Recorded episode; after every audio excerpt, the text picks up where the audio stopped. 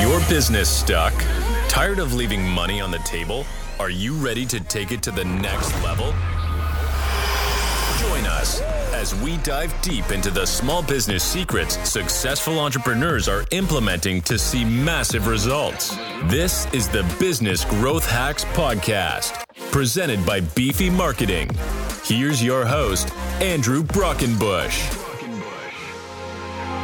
What's going on, small business nation? Welcome back to another episode of the Business Growth Hacks podcast. I'm your host, Andrew Brockenbush. As the intro said, I don't need to say it. I mean, it's already done.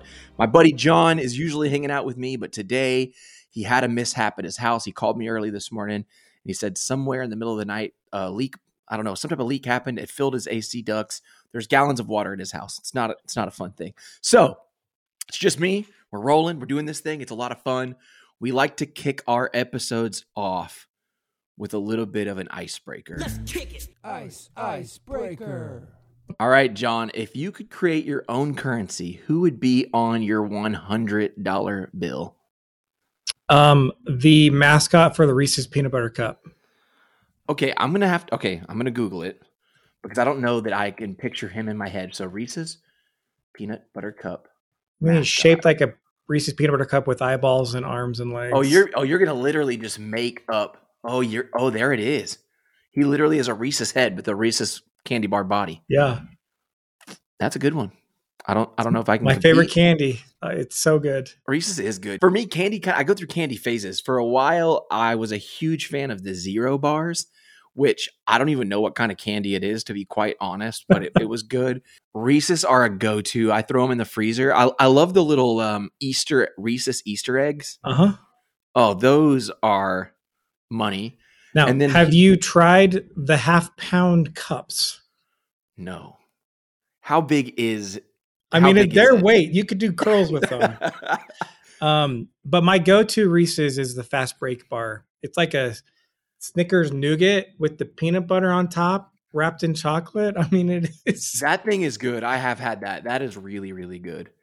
I also here lately I've been into Mexican candies, which are like the chamoy covered um, fruit gushers and chamoy covered gummy bears. It's Okay. just it's it's good. It's like spicy and sweet. It's fun. Yeah. So I don't know, man. Well, I think if I could put a face on a hundred dollar bill, I'd probably go with maybe an entrepreneur. You know, somebody who's had a lot of you know.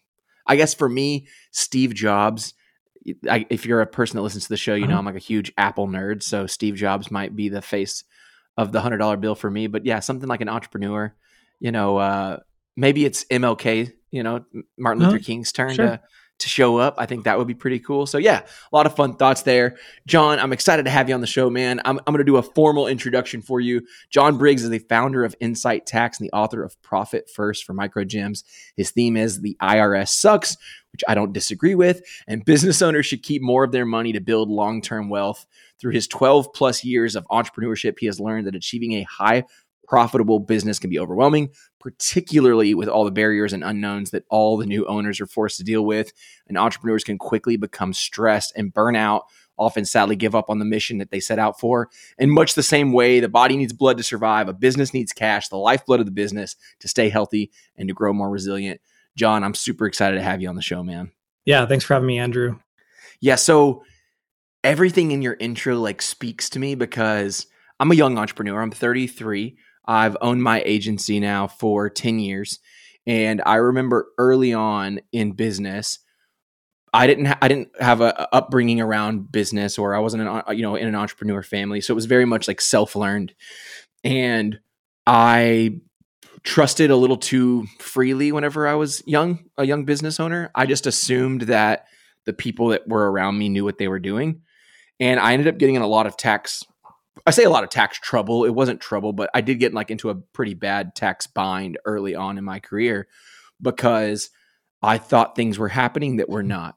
And so just a couple years into my business, I had to literally sell all of my personal belongings. I had to sell my truck. I had to sell my I had a, I owned a small truck and a new truck. I had to sell both trucks and I downgraded to a little car.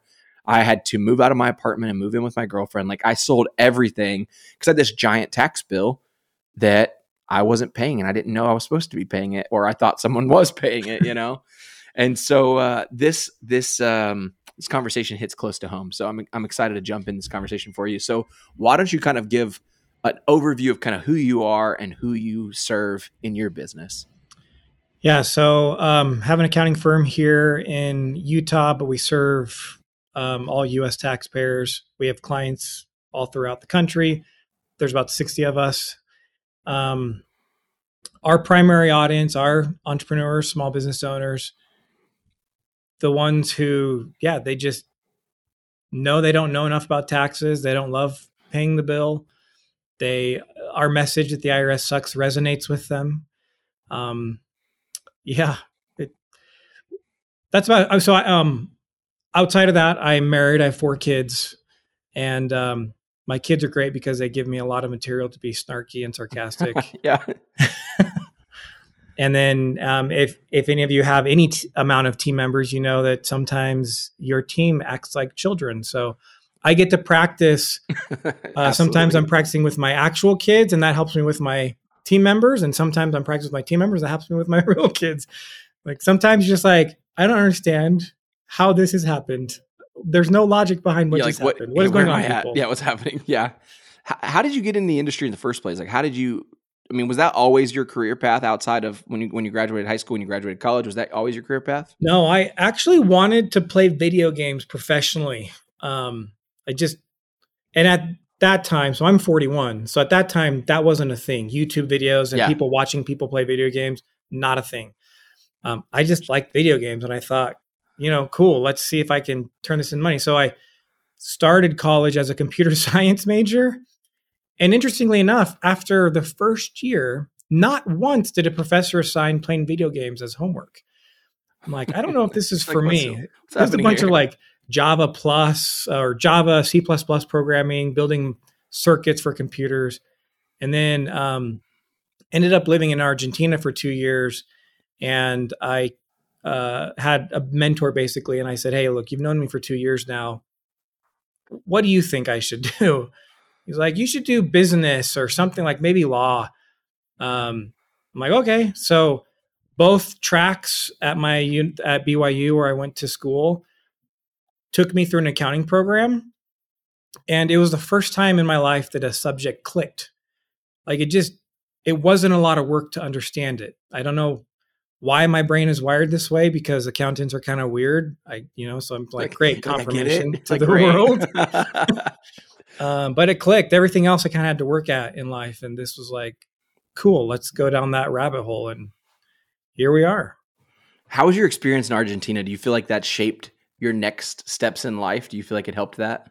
It definitely helped. I mean, one, not living with your parents uh, and that far away where they're, you know, they're not going to come and bail you out of any bad decisions. For sure.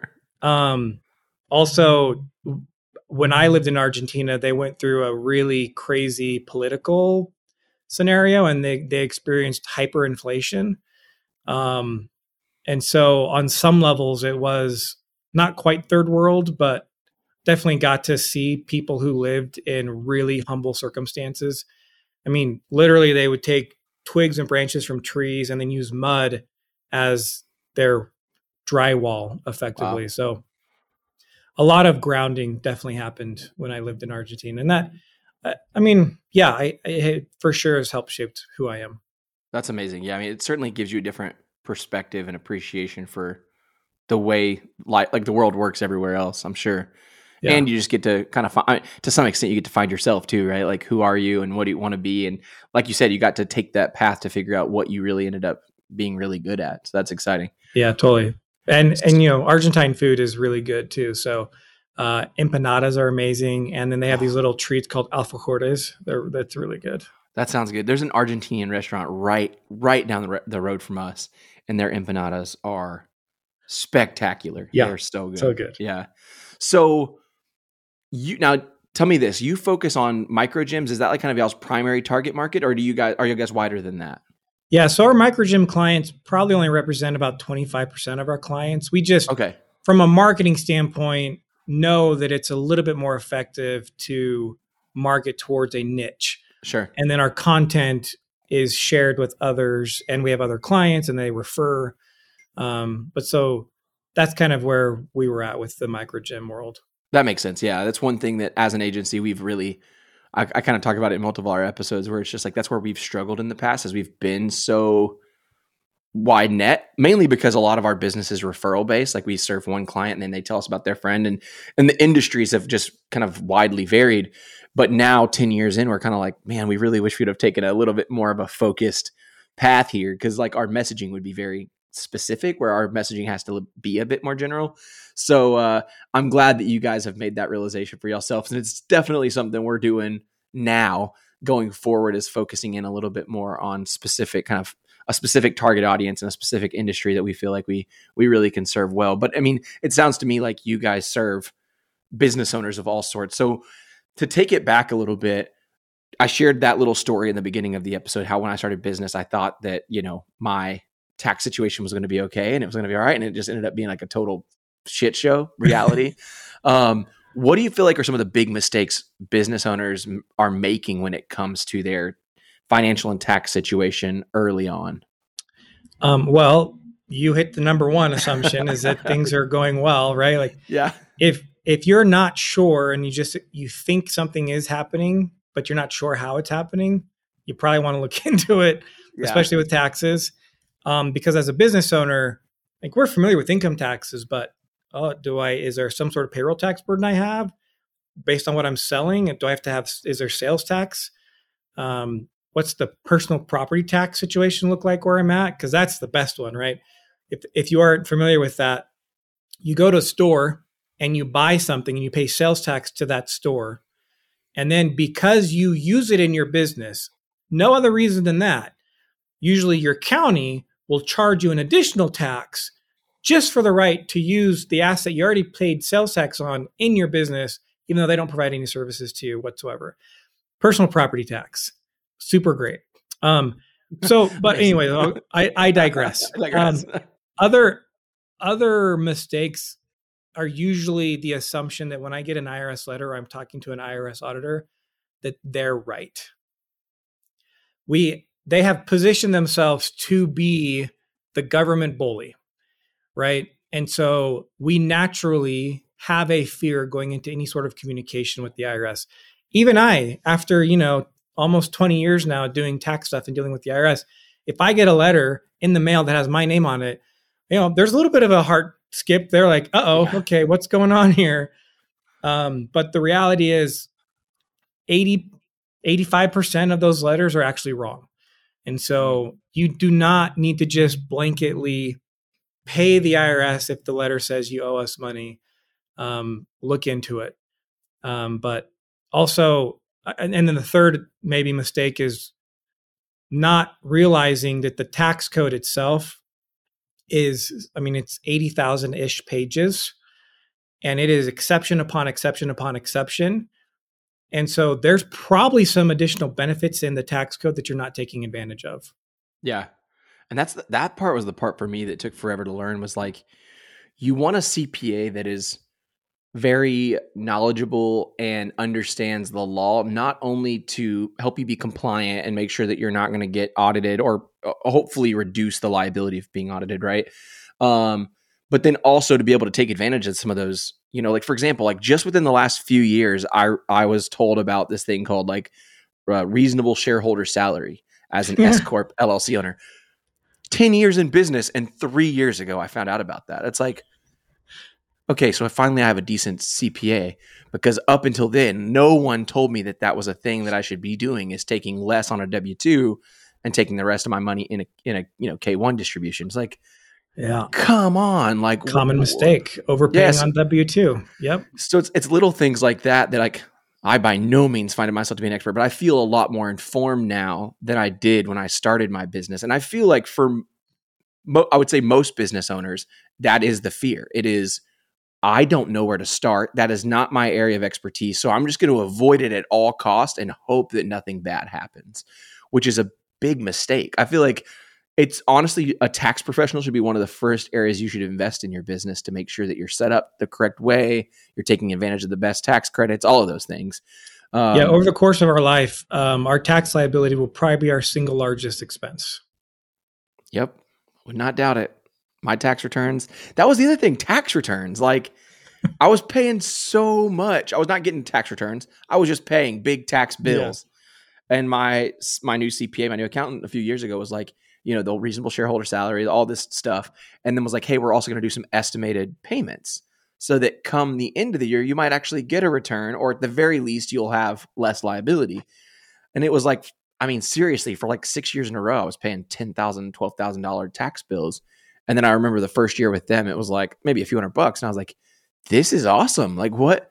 Like, where has this been? And it was literally just because we weren't setting things up correctly. We weren't paying in advance. We weren't doing any of that stuff. Yeah. So, you know, the hard part too, I think, as a business owner, entrepreneurs is navigating what is truthful and what is like TikTok influencers who are just telling you to go get yourself a brand new car and you know you you can pay for it with your business. Like that stuff, man, that stuff's questionable. You know what what how do you know what is uh, true and what you can take to heart? Yeah, and honestly, for an entrepreneur who doesn't have a business of preparing taxes, you have to put a lot of trust in the professional you're using. So I hope they're putting it in a licensed professional and not a TikTok influencer. Yeah. Um, yeah, I mean, I've seen those, right? I uh, I had a business colleague introduce me to TikTok. I'm like, dude, I'm not watching TikTok. Like, no, no, there's actually really good business stuff on there. Like, okay, if you share with me all the people you follow, then then I'll get onto TikTok. And so I've seen some of these people. I'm like, oh, that's not good advice. Yeah, you know. Yeah, some of it I listen to and I'm like, that's not right. Like, that's not true at all. You know but but then I feel like I also have like some FOMO, and I'm like, well, wait a second, is that something I'm supposed to be doing? Like, because I don't know, you know. Right, uh, and so then you can take those ideas and ask, you know, the professional and say like, hey, I heard this idea. I love that. Like we get clients do that all the time. I heard this idea. Like, okay, let me tell you the 10% of that that's true. Yeah, exactly. And then the other 90% that if you did it that way, you're going to go to jail because that's called fraud or, you know, what, you know, whatever. Yeah. So I love. I mean, I really do love y'all's brand's philosophy around the IRS sucks, and it's not really a hard question to ask you what, how you came up with that. But I would like to know, like, where, like, what started that, and like, how do you guys leverage that to speak to the clients you're working with? Yeah. Um. So I've been through a few audits with the IRS. One of the most egregious ones that I dealt with, client had a very sizable business um, over the course of his history, he ran the business into the ground, which also influenced me on the way we look at cash flow management. $30 million in revenue, declared bankruptcy that same year. Oh. 30 million in revenue and they declared bankruptcy. Wow. 30 million. It's like no and reason. They didn't have enough revenue to cover expenses. Like that's terrible. Yeah. But so as part of the declaring bankruptcy process, the IRS, um, I don't know exactly how they find out, but they find out. So they surprise visit in some of these hearings as we're trying to help this client get through this bankruptcy. And the IRS is like, oh, by the way, we don't have record of your S election. So for those who are listening, you have like LLCs, which maybe people are familiar with. LLCs are state entities and the IRS says, we don't tax LLCs. You have to make, you have to tell us how you want it taxed. So S corporations are really good structures for people who make ordinary type of income.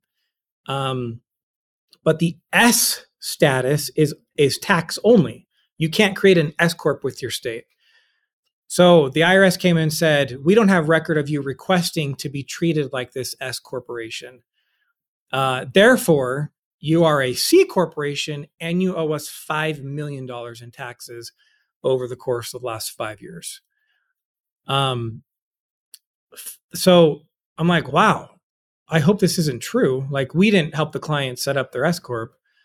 Luckily, his accountant kept record of the letter that the IRS created on their end and sent back and said, We accept your S status. So the IRS system says they're an S corp, yet they still decided to come into this scenario hoping the taxpayer didn't keep their documentation mm. just to get another five million dollars. It one of the, one of the most egregious forms of bullying that I've ever seen, and in every single, and I don't usually like to use every because it's all inclusive, But in every single IRS audit situation I've been in, I've had to help protect the clients from the bullying element of the IRS. They just make claims with no backing. And unfortunately, the way the rules are set up, they don't have to back it up. It's our job to have to show them why they're wrong. And um, that is one of the reasons why I think the IRS sucks.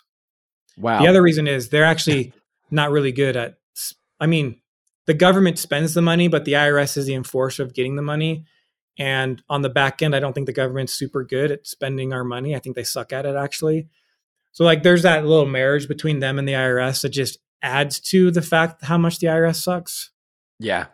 It's like somebody who gets like too big of a uh what is it called? A thing not a salary, uh allowance, but they're just out there just wasting it and Yeah. wasting it and it, and it's like and you're coming after me for my lunch money. It's like, come Yeah. on. They have That- all the authority and none of the competency. That's It's just it's a scary mixture.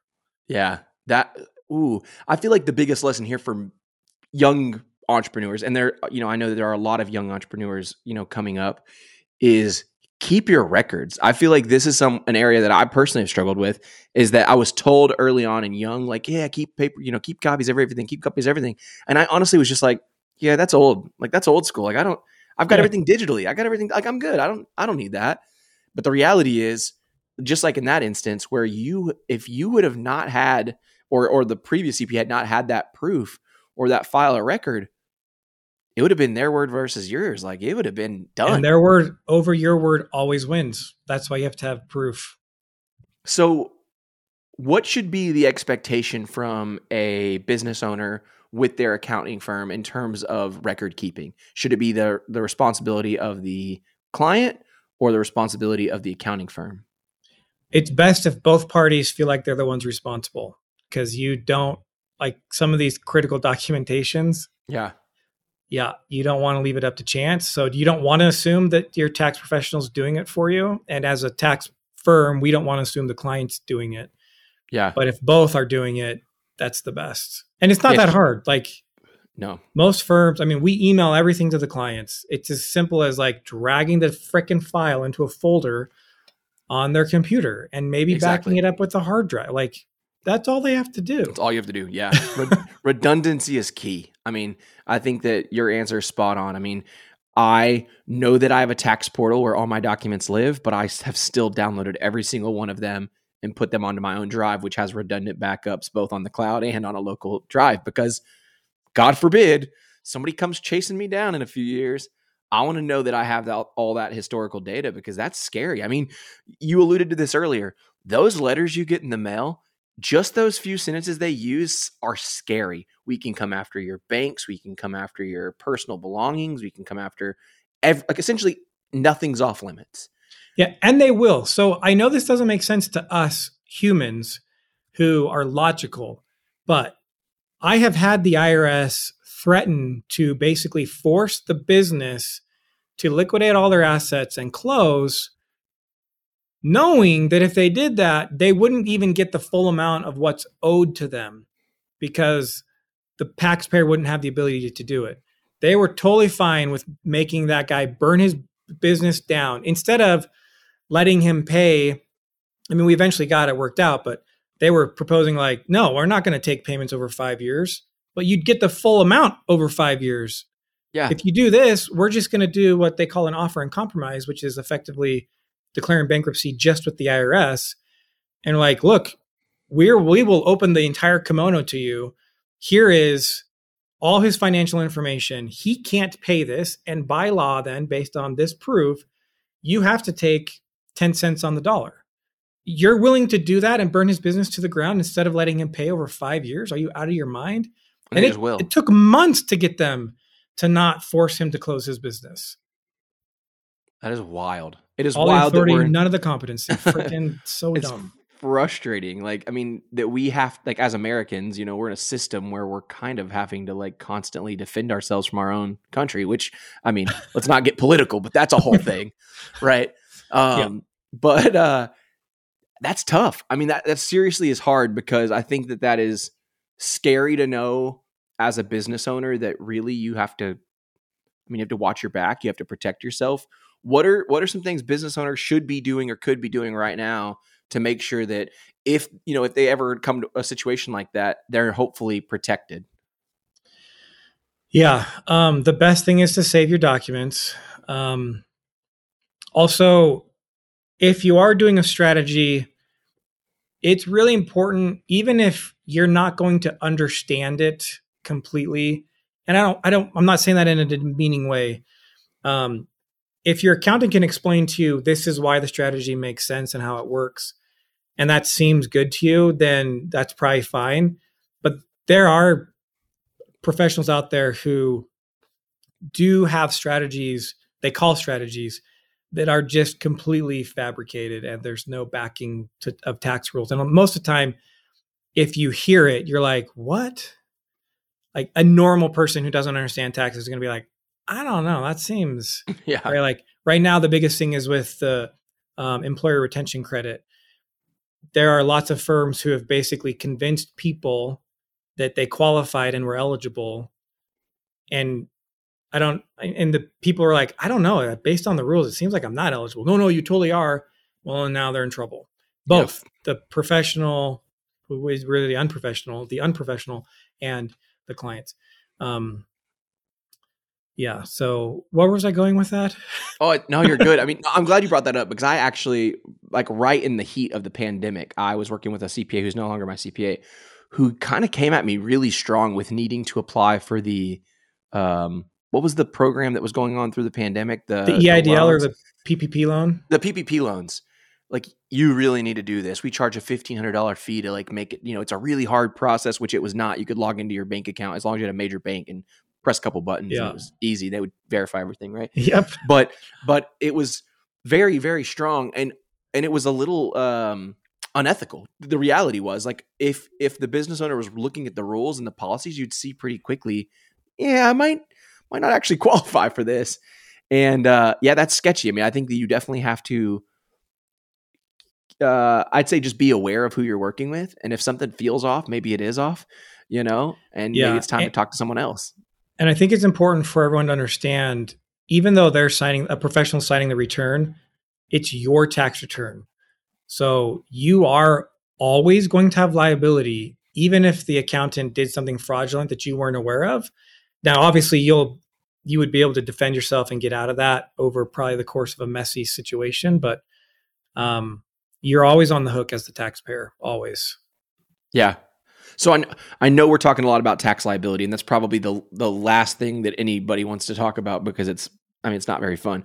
So let's let's pivot a bit.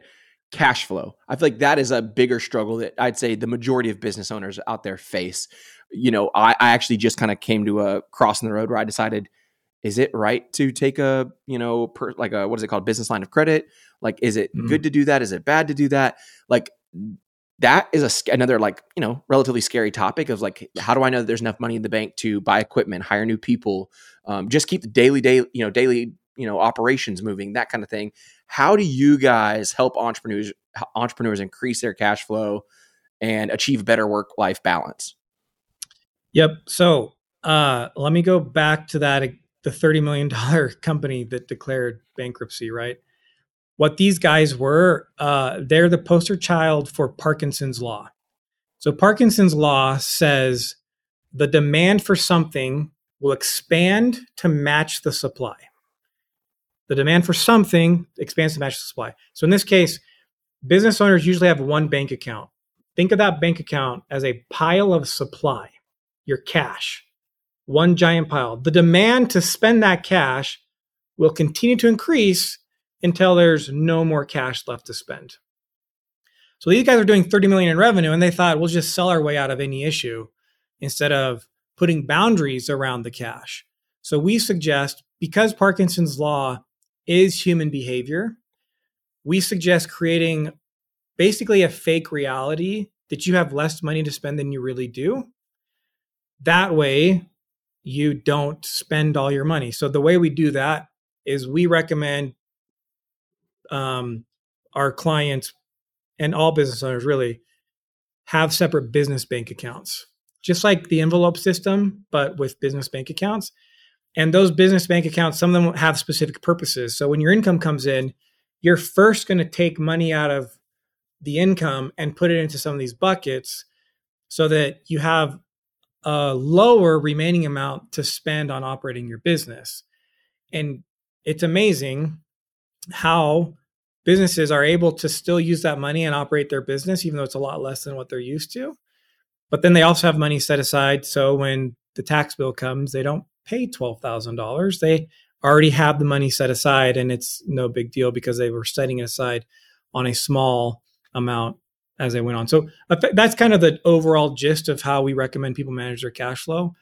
Take the money in, separate it into the important buckets that you already have or that you should have, and then um, then you aren't running the risk of spending all your money on expenses when then it's like, oh crap, you know?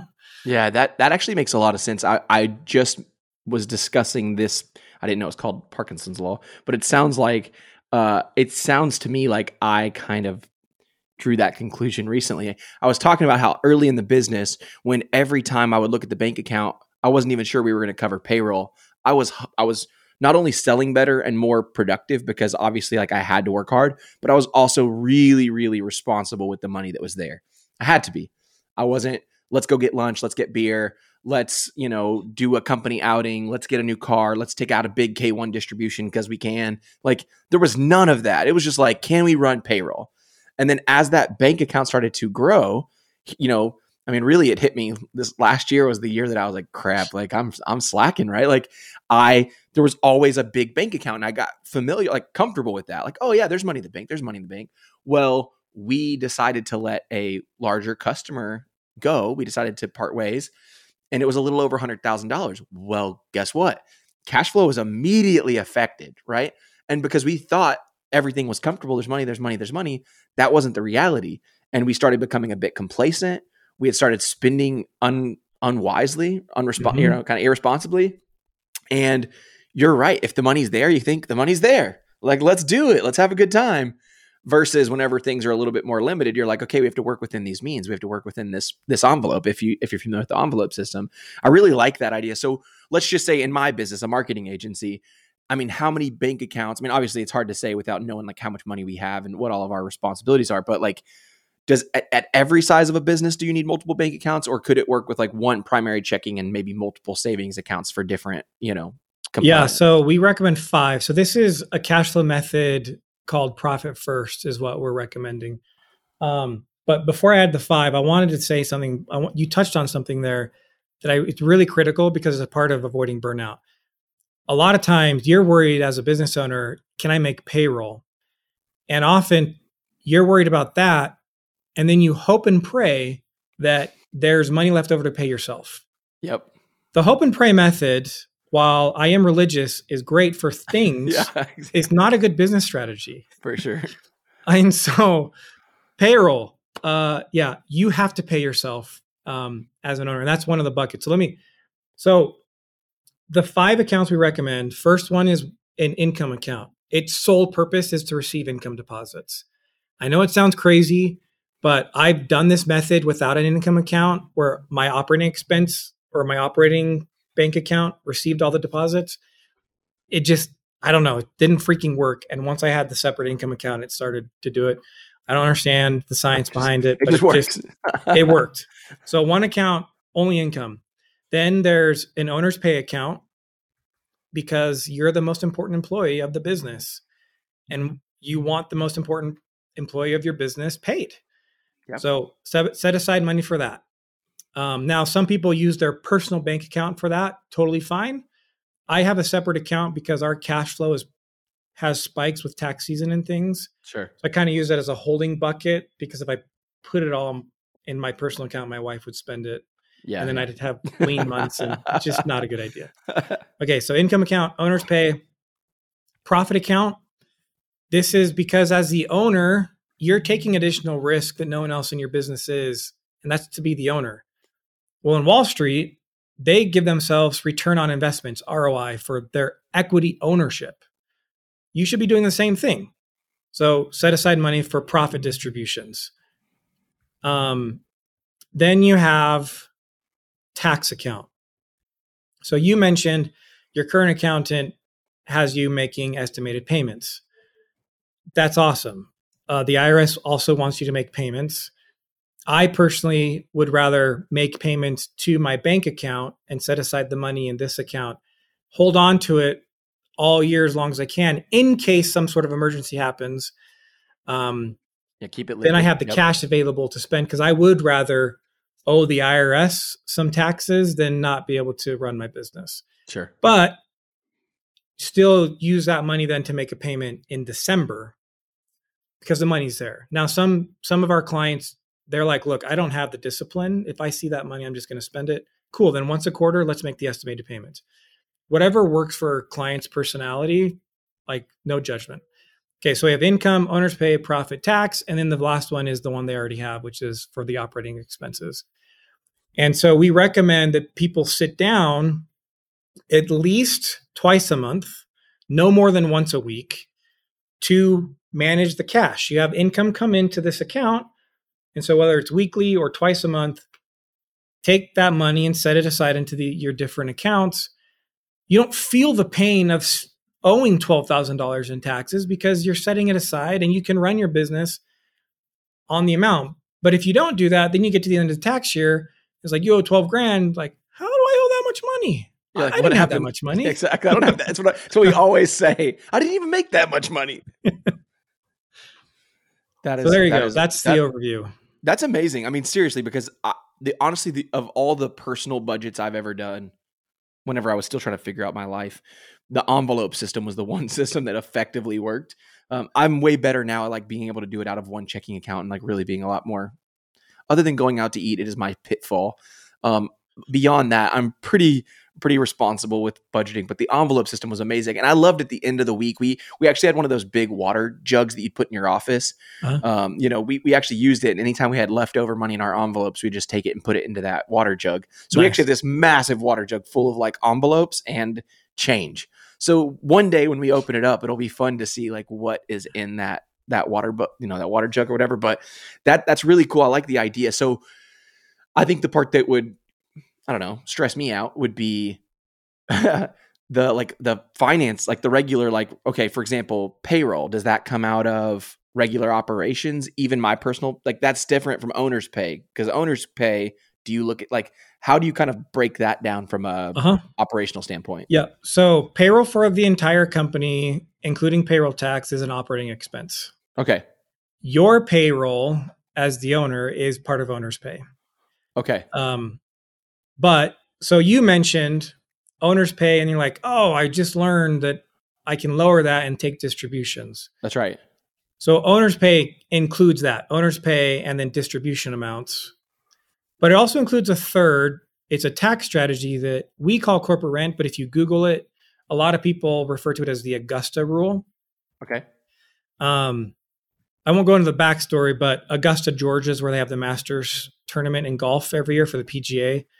And they're a bunch of wealthy landowners. So they got this really Yeah, fun rule in place. But the, basically, what happens is your business rents from you as a person your living space to hold a monthly board meeting. And by doing that, the tax rules are such that you don't actually have to pick up that as rental income as an individual, but your business can expense it as a rent expense. Very And interesting. so it becomes a tax deduction on your return, but it's really owner's pay.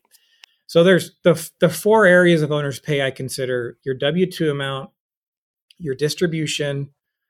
If you're doing the corporate rent strategy, which you should, um, and we, if you guys go to our website, we have a, tons of free blog posts on the corporate rent strategy.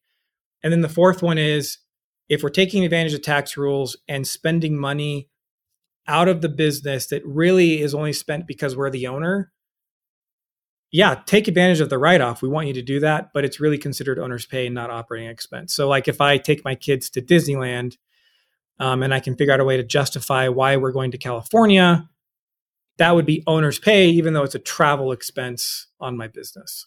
Yeah. So so basically, okay, let's just say, you know, and obviously people can go to your website, I'm sure, and learn a lot more about this. And we don't want to give all the secrets away because then, you know, we want them to work with you, John. um, maybe even I'll work with you one day, John. Um, but the idea would be all your money comes into that first account, right? Everything goes into the income only account. And then from there, you kind of say, okay, something like X amount of dollars need to go to the owner's pay checking account, X amount of dollars need to go to the profit accounts, X amount of dollars need to go to the tax and accounting, and then the last of it needs to go to regular operations. Exactly. So that that way that money's always allocated. It's always accounted Always. for. Yep. And then that way you're not spending really from a cash flow perspective, you shouldn't be overspending in your operations budget because you know exactly how much that you have there to spend. Yeah, now you can take your operating expense budget, like take the bank account down to zero or 100 bucks because you have the money already set aside for the other important stuff. Not that we totally recommend that, Sure, yeah. um, But but, but- I, one of the things I love about the system, so we do work a lot with micro gym owners, and um, I don't know if people heard about this event called COVID. No, I never But heard of it.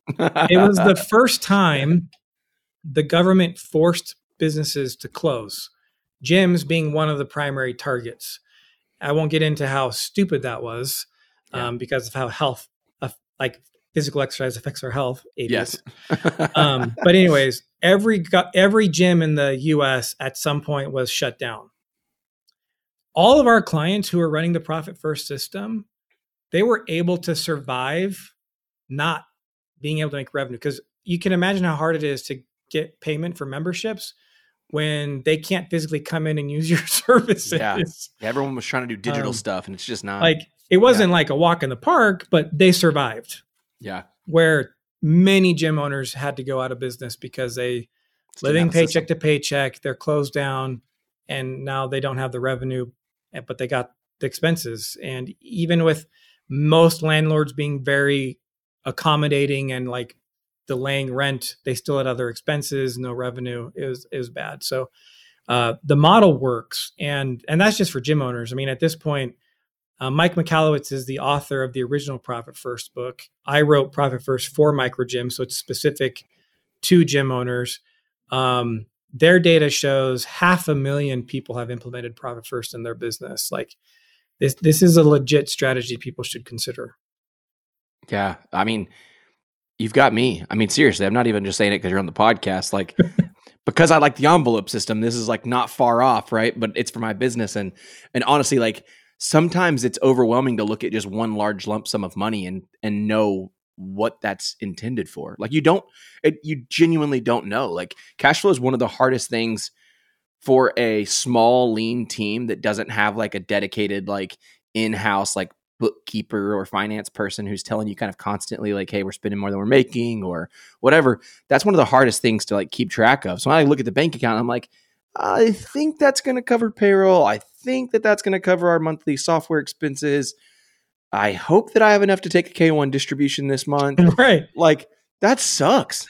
Like it does. So i mean this is really this is pretty cool. I mean and honestly like i feel like i've heard people talk about the augusta rule but i've never implemented it in my business so like i would love to explore that more and see like where that fits into my tax strategy It's a no brainer. If you have Yeah. taxable income, everyone should be doing this strategy.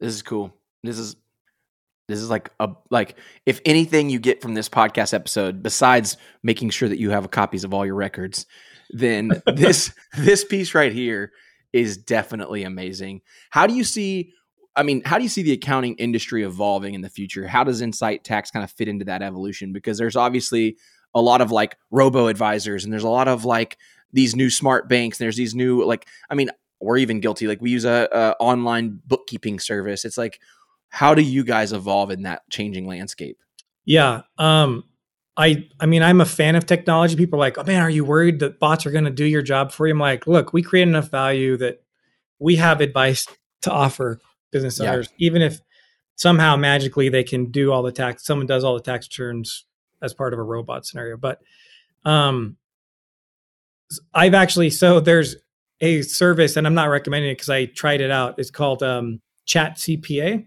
which I think is just backing off of Chat GPT. Like they're Okay. literally just backing in. yep So I asked, I asked both. I had both of them open, and I'm asking them questions. And like one of them, I said, "Hey, what's the 2022 tax bracket?" And it responded with, "The 2021 tax bracket is this." I said, "Um, but the 2022 bracket's been posted." You're right. It has been. Here's that information. Okay. so why did I you give it asked to me both. I asked both. I go, "Hey, can you explain the Augusta rule to me?" Because it's all over the internet. Yeah. They're like, "Oh, the Augusta rule is when a PGA golf player, blah blah blah." I'm like, okay. You're like Um, this is not it. so from a tax strategy standpoint, AI is not there yet. And I don't know if it will get there. Maybe it will. From a if I have a straight scenario, I have a W2 person, yeah, you know what? That those people will probably find a solution where there can be a really inexpensive option. But right now for business owners, because the tax code's still 80,000 pages, um, we plan on leveraging technology so that we can provide more of the higher level service. I- definitely see AI and the evolution in the industry reducing the amount of human labor that needs to be involved with data entry on bookkeeping. Which is awesome. Yeah, I mean nothing wrong with But that. um, at the same time, right now, there I haven't seen a good AI solution where it takes your financials and automatically gives you like, here are things to consider. So Yeah. There's still human involvement that needs to be there. But if it gets there, great. I still think there's going to be an element of people want to interact with humans. Oh, um, 100%. And it's, it's a lot easier to trust a human than Yeah. to trust a bot, you know? Because it's like Yeah. at least I've, there's that personal, you know, intimacy, there's the rapport, all of that to understand, like, okay, well, I'm looking in your eyes and I could tell that, like, hopefully you have my best interest at heart, you know, versus hoping that a computer is telling you the truth when we know what the world is capable of and the people that have built these tools have their own, you know, Agenda. agendas you know which we we both i think we both kind of see eye to eye on some of that stuff you yeah. know? Um, So- I, totally unrelated, but I'm currently reading a book called The Rise and Fall of the Third Reich. okay So it's about Hitler, how he came to power. Um, it is 58 hours on Audible. Like wow it's a commitment, and I'm like 20 hours in. But it is fascinating. There are similarities um, of agendas being pushed and people turning a blind eye. And I think with AI, that's going to be the biggest thing that we're going to have to worry about in general, not just with taxes. Is this the right strategy? yeah just in general Yeah. um, because there, from a political standpoint, and I won't go into it, but you have differing political views on taxing people, and somehow that'll bring in all the revenue, or letting business owners keep it, and then they keep the economy going because they hire more people and all that stuff. Like exactly those are kind of the two basic gists. If someone is under the like creating an AI that has the belief of tax everybody, there's a likelihood that AI is going to result with advice that has you paying more tax, exactly and vice versa. And you know, uh, yeah, we have to be aware of agendas for sure. yeah 100% man john i feel like you've brought a lot of wisdom to me honestly just being able to have this conversation I, we kind of always joke internally like as podcast hosts not only do we get to interview fascinating people but we also get free advice which is amazing you know but but seriously like just the the things that you've kind of done for your clients and what you're doing just feel like a system that kind of aligns with my values and just like what I think would work for me. And I think honestly, a lot of the business owners listening to this episode would probably find it to be the same. I'm sure that a lot of our experiences are very similar, right? We look at that bank account, we say, holy crap, like what's what goes where? Cash flow is scary. We don't know if we can pay the bills or not. And I think that if there's a little bit more strategy behind that and there's like a little bit more, you know, mindfulness there, hopefully the overall awareness around what you can and can't do should be there, right? Um, I think one of the biggest areas where business owners struggle is that small companies don't set budgets for themselves for the year. That was the for the very. I mean, again, I'll Mhm. speak speaking you know about myself for ten years in business. I've never I've had goals like we're going to do this much in sales and do that much, but we've never set a budget. For the very first time this last year, we said we're not going to spend more than this amount amount of money on food and entertainment. We're not going to spend more than this money on marketing. We're not going to spend more than this on because last year we just spent what was in the bank. Like that's stupid. Yeah. Like, how do we grow if we're just spending frivolously and we're not actually aware of where we're spending? And so I think that I would even challenge small business owners, kind of no matter what stage, look at your income from the year before and make an educated, you know, you know, uh, budget around the year so that you know where your money's going to go and you know what you can accomplish in the future years based on your growth. Totally.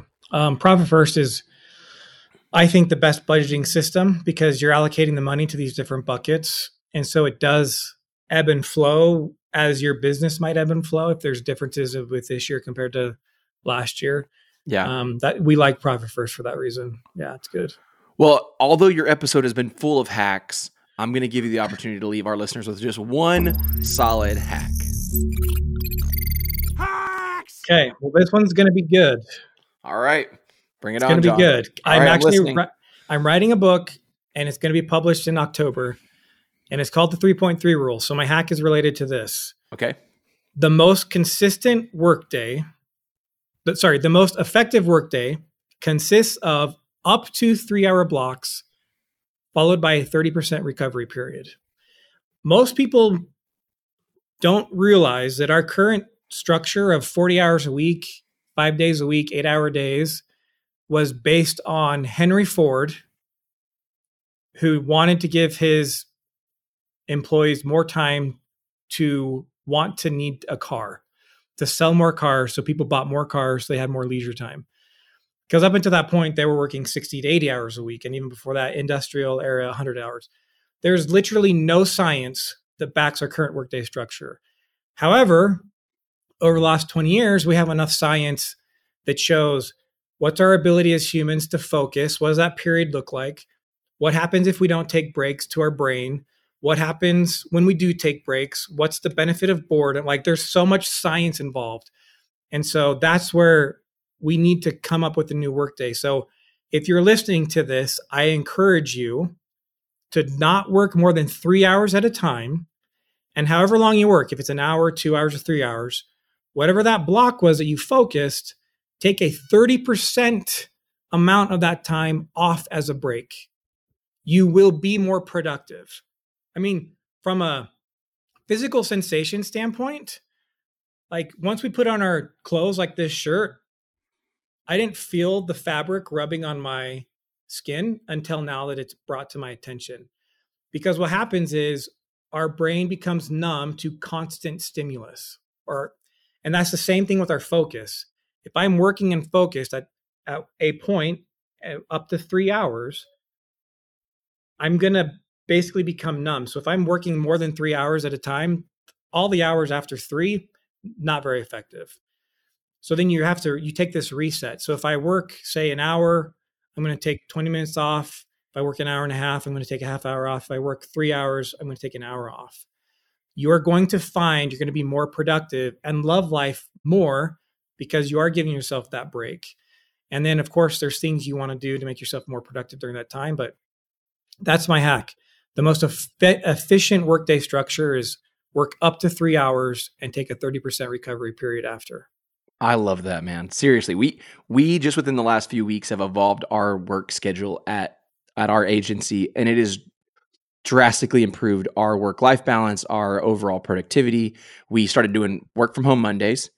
We do, uh, you know, everybody on the team works from home on Mondays. Tuesday, Wednesday, Thursday, we all are in the office, and then Fridays we're doing half days. And then within our week, we're trying to always make sure that either on the back end of the day or in the middle of the day, we all as a team go play tennis, just because it it literally like we all came back from playing, playing tennis the other day, and we all came back and we were just like like full energy. Like, Yep. what what do we need to do? What can we like? Where before, you know, you're sitting in here and you're just starting to be like, man, like I'm I'm getting bored. Like I'm starting to click on websites. I you know I'm going to Facebook and I shouldn't be. Like I was looking at my history today and I was like, I've gone to Facebook more in the last day than I definitely I absolutely should as a grown man. But it's like you know that kind of stuff. You know, I think taking those breaks really makes a huge difference. In your opinion, what is the perfect work week or what is the perfect work day?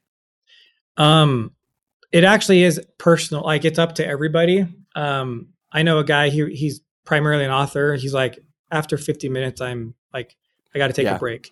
So he's what I would call a sprinter. Sure. He, he does a sprint, takes a break. Some people are Zen masters. Like if I if you get me in front of a spreadsheet and want me to start forecasting, I can get in the zone. Dude. I love Yeah. that stuff. Yeah. And so I would set a timer so that it goes off after three hours. Be like, okay, okay, got it. I need to take a break. Yeah, Yeah. right. Um, it is totally. That's why it's stated the way it is. So it's whatever fits your personality. It, I mean, if some people, honestly, if you suffer from like ADHD type of thing, it might be twenty minutes, and that there's nothing wrong with that, hey, just do what you got to do. right?